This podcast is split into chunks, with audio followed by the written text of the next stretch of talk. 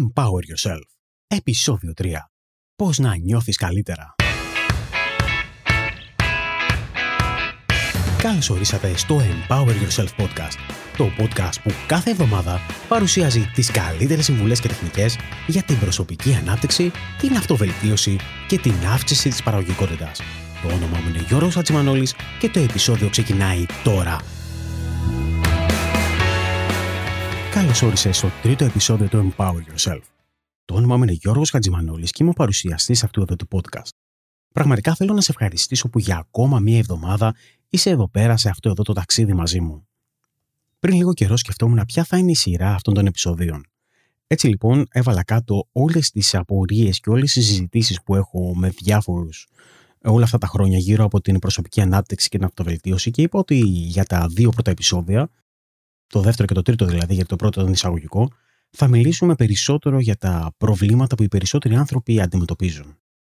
Έτσι λοιπόν, το θέμα του προηγούμενου επεισοδίου ήταν γιατί κάποιος δεν αναλαμβάνει δράση όταν υπάρχουν πράγματα που θέλει ή δεν θέλει να πετύχει στη ζωή του. Το επόμενο πιο κοινό πρόβλημα που πολλοί αντιμετωπίζουν είναι ο τρόπος που αισθάνονται. Έτσι λοιπόν, ήθελα να συζητήσουμε για αυτό σήμερα. Βασικά αυτό που εννοώ μέσα από τις διάφορες συζητήσεις που έχω κάνει με πάρα πολλούς φίλους είναι ότι ο βασικός τους στόχος είναι το πώς θα καταφέρουν να νιώθουν καλύτερα. Όταν λοιπόν ρωτάω τους ανθρώπους τι είναι αυτό που πραγματικά θέλουν στη ζωή, συνήθως αυτό που απαντάνε είναι ότι θέλουν να είναι χαρούμενοι. Η αμέσως επόμενη ερώτησή μου λοιπόν είναι τι εννοείς θέλεις να είσαι χαρούμενος. Και η πιο κοινή απάντηση που συνήθως παίρνω είναι ότι θέλω να είμαι συνέχεια χαρούμενος. Νομίζω λοιπόν ότι οι περισσότεροι από εμάς θα συμφωνήσουν ότι θα ήταν ωραίο να είμαστε συνέχεια χαρούμενοι, γιατί πραγματικά είναι ένα από τα πράγματα που θέλουμε. Μας αρέσει η ιδέα το να είμαστε χαρούμενοι. Σήμερα λοιπόν δύο από τα πράγματα που θα ασχοληθούμε είναι το τι σημαίνει ακριβώς να είσαι χαρούμενος, αλλά θέλω να μιλήσουμε επίσης και για όλα τα άλλα συναισθήματα τα οποία βιώνουμε στη ζωή. Πολλές φορές αναφερόμαστε στο κομμάτι της ευτυχίας σαν να είναι κάτι το οποίο έρχεται σε εμάς. Παραδείγματα αυτού είναι ότι σήμερα δεν είχα μια χαρούμενη ημέρα ή δεν είχα χαρούμενη παιδική ηλικία ή γενικά δεν έχω χαρούμενη ζωή.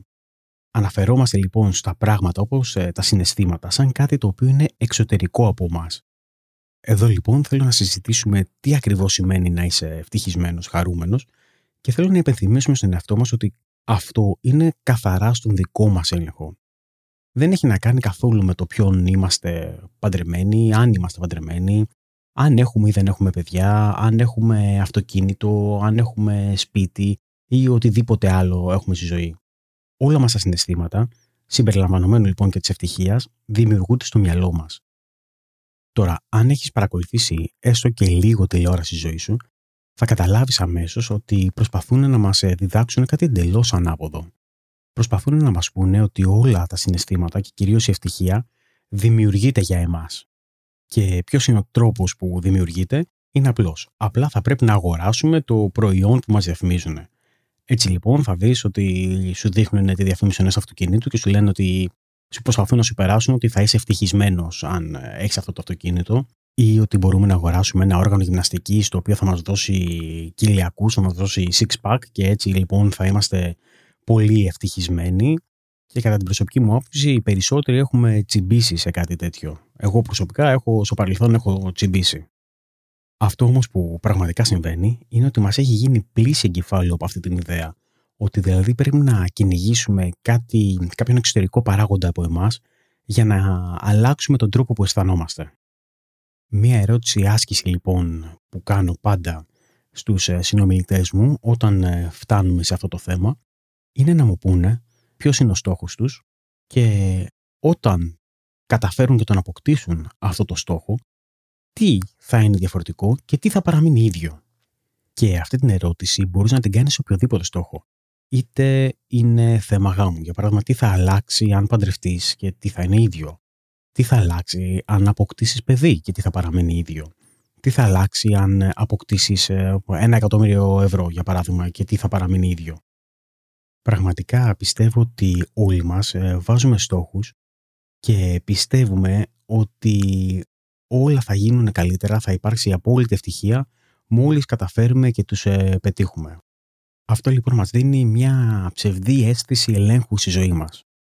Πραγματικά αυτό που θέλω να καταλάβεις μέσα από αυτό είναι ότι ο μοναδικός λόγος για τον οποίο όλοι μας προσπαθούμε να πετύχουμε κάτι είναι γιατί πιστεύουμε ότι θα νιώσουμε με ένα πολύ συγκεκριμένο τρόπο αν πετύχουμε το στόχο.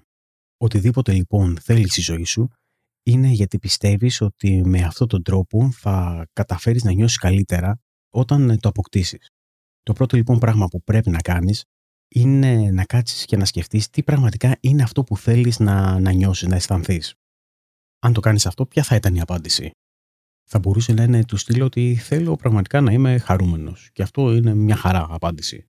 Θυμάμαι, είχα κάνει την ίδια ερώτηση στη μητέρα μου πριν αρκετό καιρό και αυτό που μου απάντησε είναι ότι θέλω ειρήνη, θέλω ησυχία. Άλλοι απαντάνε ότι θέλω να νιώσω ενθουσιασμό. Τι είναι λοιπόν αυτό που εσύ πραγματικά θέλεις? Τι είναι αυτό που σου φαίνεται άπιαστο?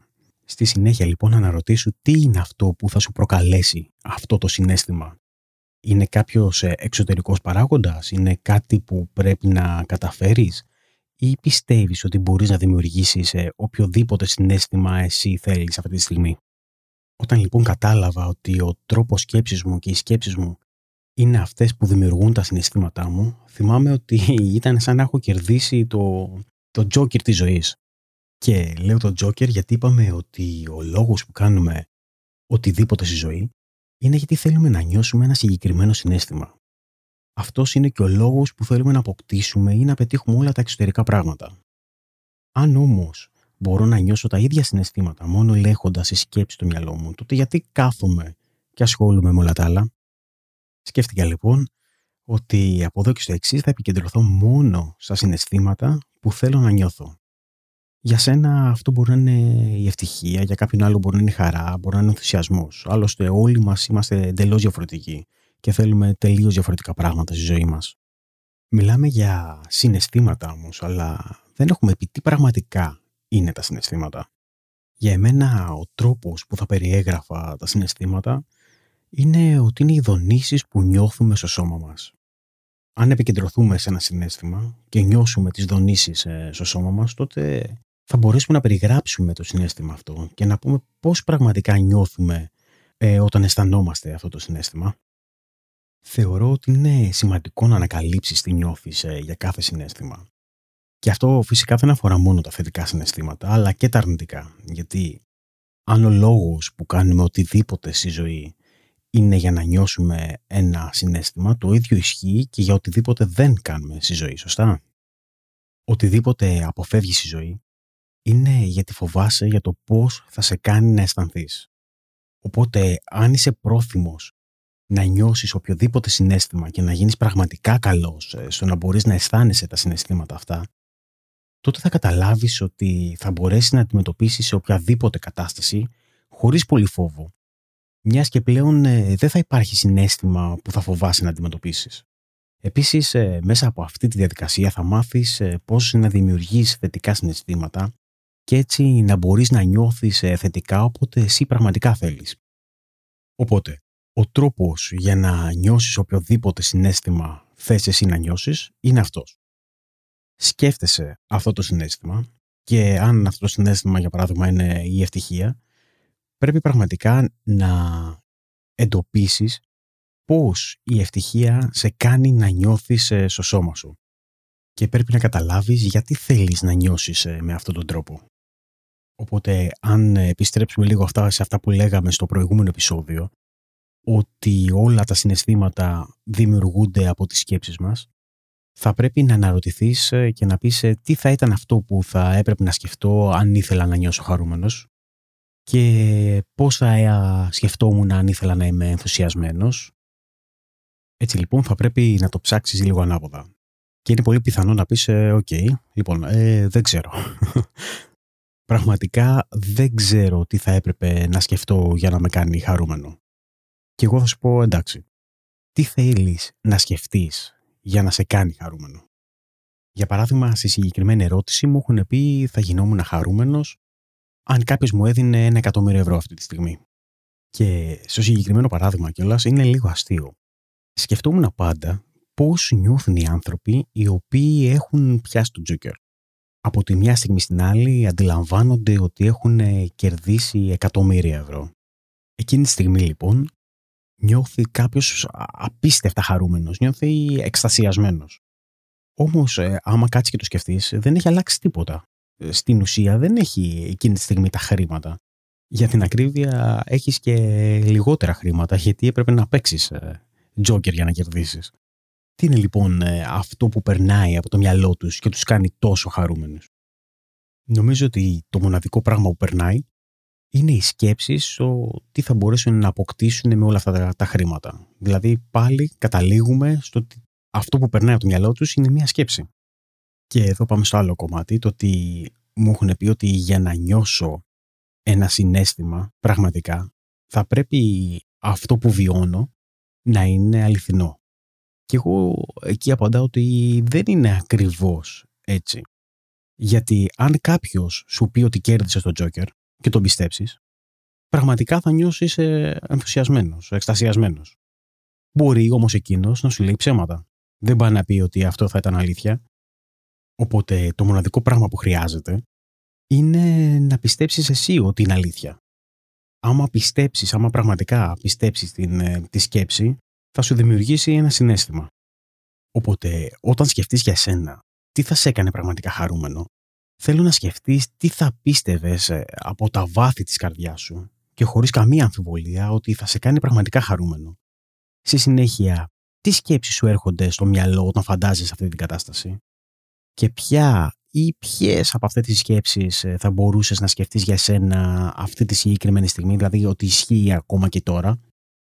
Για παράδειγμα, αν κάποιος κερδίσει τον τζόκερ και ξεκινήσει να σκέφτεται πω, πω η ζωή μου τώρα θα είναι φοβερή, από εδώ και πέρα θα μπορώ να κάνω οτιδήποτε ενδιαφέρον πράγμα ήθελα πάντοτε να κάνω. Θα μπορώ να αγοράζω οτιδήποτε είχα πάντοτε στο μυαλό μου και ήθελα να, να αγοράσω.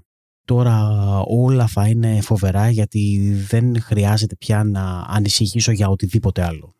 Αν σκεφτείς κάτι παρόμοιο και υπάρχει το κομμάτι το δεν χρειάζεται να ανησυχήσω ξανά, αυτή η σκέψη εκεί πέρα θα μπορούσε να είναι μια σκέψη η οποία σε κάνει να νιώθεις φοβερά.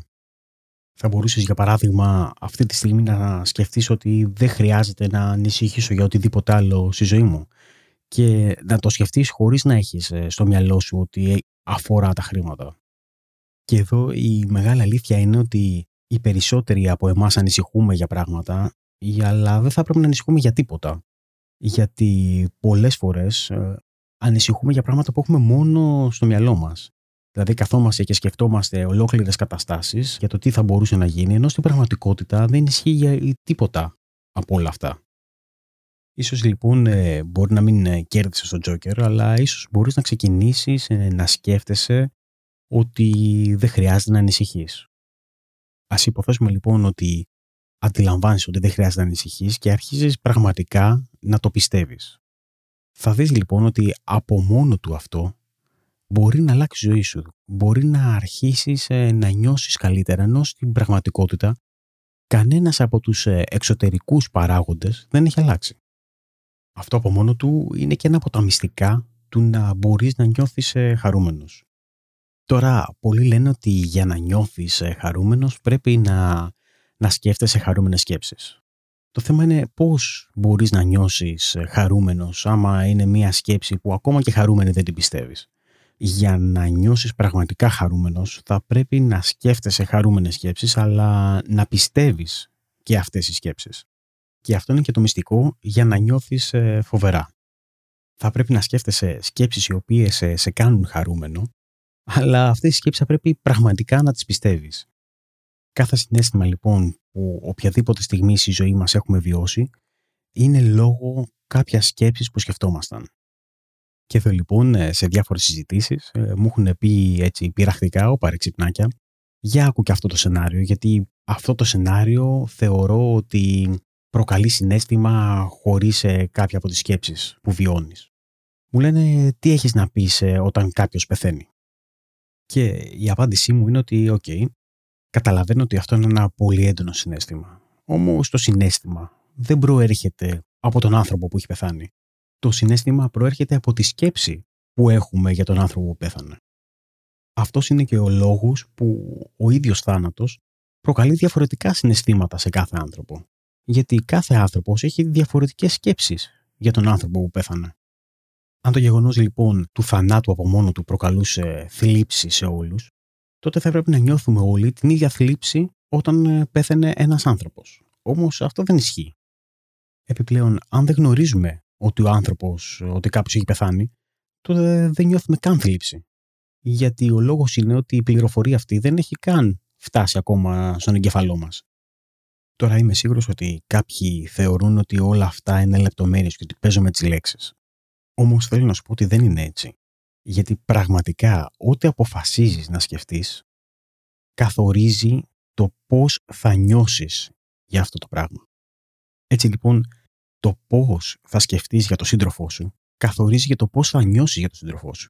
Πολλοί πιστεύουν ότι ο σύντροφος καθορίζει το πώς θα νιώσεις για αυτόν, αλλά δεν είναι αλήθεια αυτό. Εσύ είσαι αυτός που καθορίζει το πώς θα νιώσεις για τον σύντροφό σου, ανεξάρτητα ο σύντροφός σου τι κάνει ή δεν κάνει. Οτιδήποτε αποφασίσεις να σκεφτείς για τον σύντροφό σου, θα καθορίσει και το πώς θα σκεφτείς για αυτόν. Και αυτό αφορά οποιοδήποτε τομέα της ζωής σου, δεν είναι μόνο στο θέμα των συντρόφων. Πώς θα αποφασίσεις να σκεφτείς για οτιδήποτε θα καθορίσεις πραγματικά το πώς θα αισθάνεσαι. Και γι' αυτό πολλοί άνθρωποι, οι οποίοι είναι τελείως διαφορετικοί μεταξύ τους, είναι σε τελείως διαφορετικές σχέσεις, έχουν τελείως διαφορετικό κοινωνικό στάτους, ε, μπορεί να είναι εξίσου χαρούμενοι, επειδή όλα αυτά δεν επηρεάζουν το πώς νιώθεις. Το μοναδικό πράγμα που επηρεάζει το επίπεδο της ευτυχίας σου και το τι πραγματικά νιώθεις είναι αυτό που σκέφτεσαι.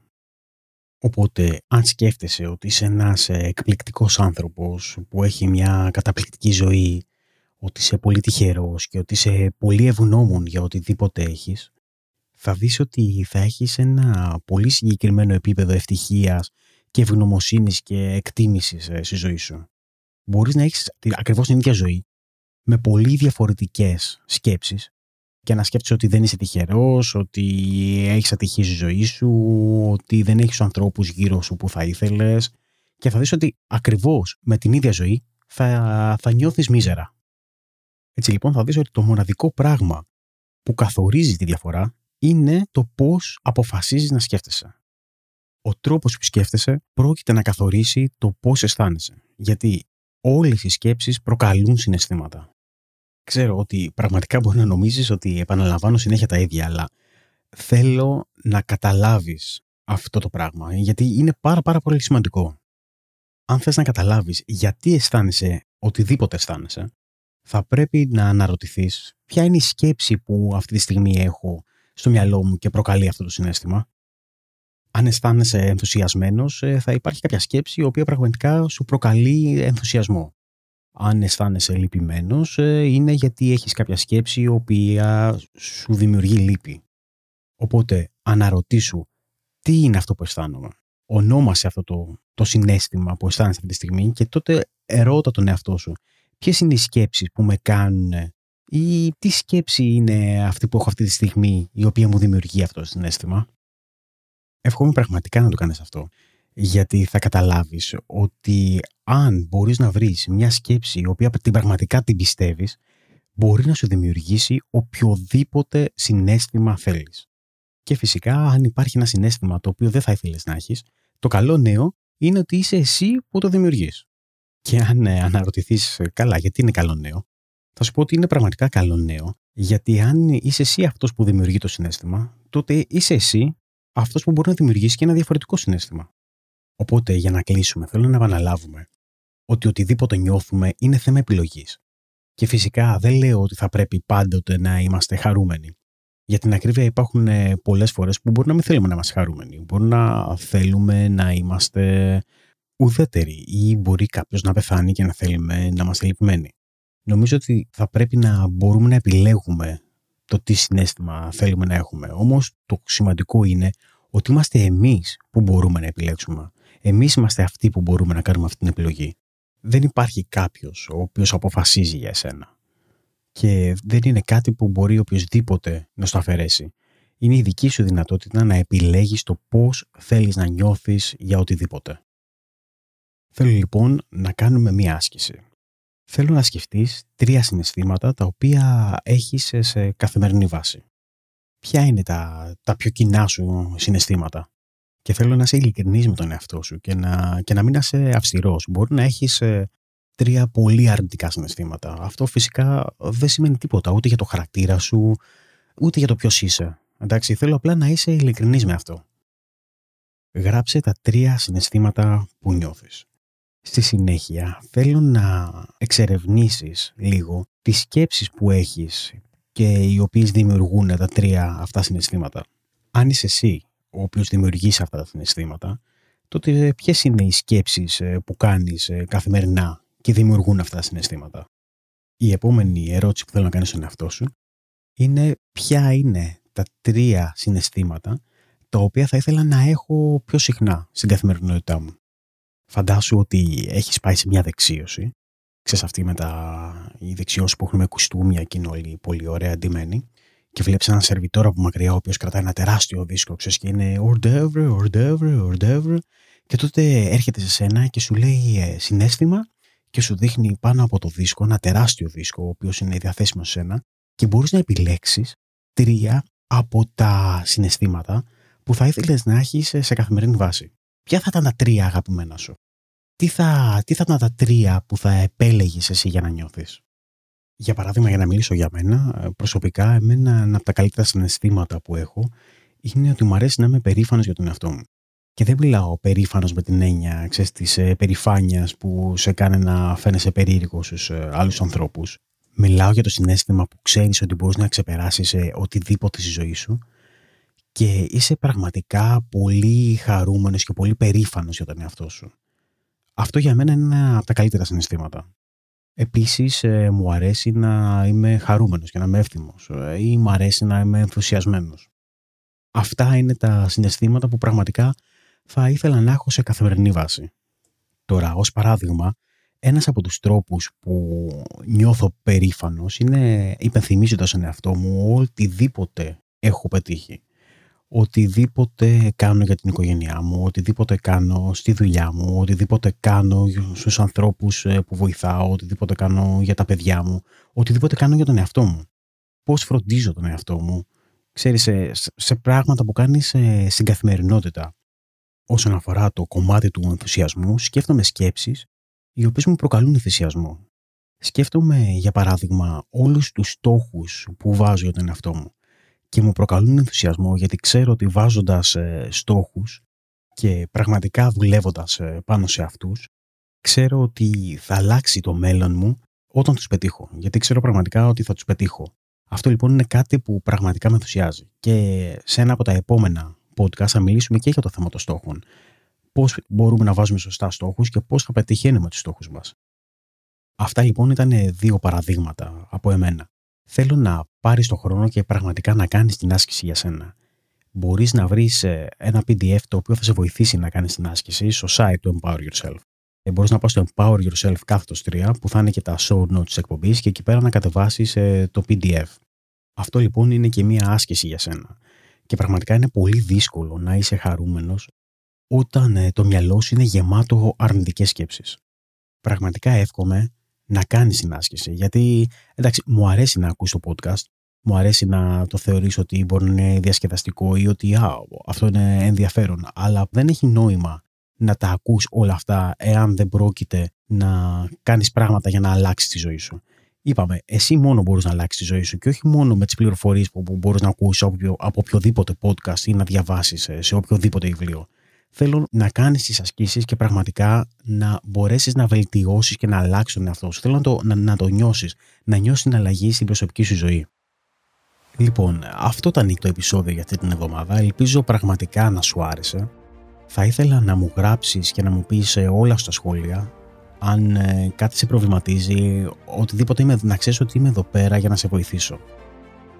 Τώρα, ο πιο εύκολος τρόπος για να το κάνεις αυτό είναι να μπει στην ομάδα του Empower Yourself στο Facebook. Μπορείς να βρεις το link στο empower yourself dot gr κάθετος group.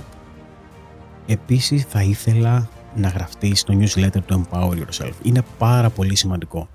Θα σου στείλω πολλά εργαλεία και έχουμε να, να σου στείλουν υλικό το οποίο πραγματικά πιστεύω ότι θα σε βοηθήσει να δεις κάποια πράγματα τελείως διαφορετικά. Μπες στο empower yourself τελεία gr και γράψου στη λίστα. Τέλος, μπορείς να βρεις όλες τις σημειώσεις, καθώς επίσης και την άσκηση που αναφέραμε σε αυτό το επεισόδιο, στο site του Empower Yourself, empower yourself τελεία gr κάθετος τρία. Σε αυτό το σημείο θέλω να σου πω ότι εσύ και μόνο εσύ μπορείς να αλλάξεις σκέψη σου και πραγματικά μπορείς να βελτιώσεις τη ζωή σου.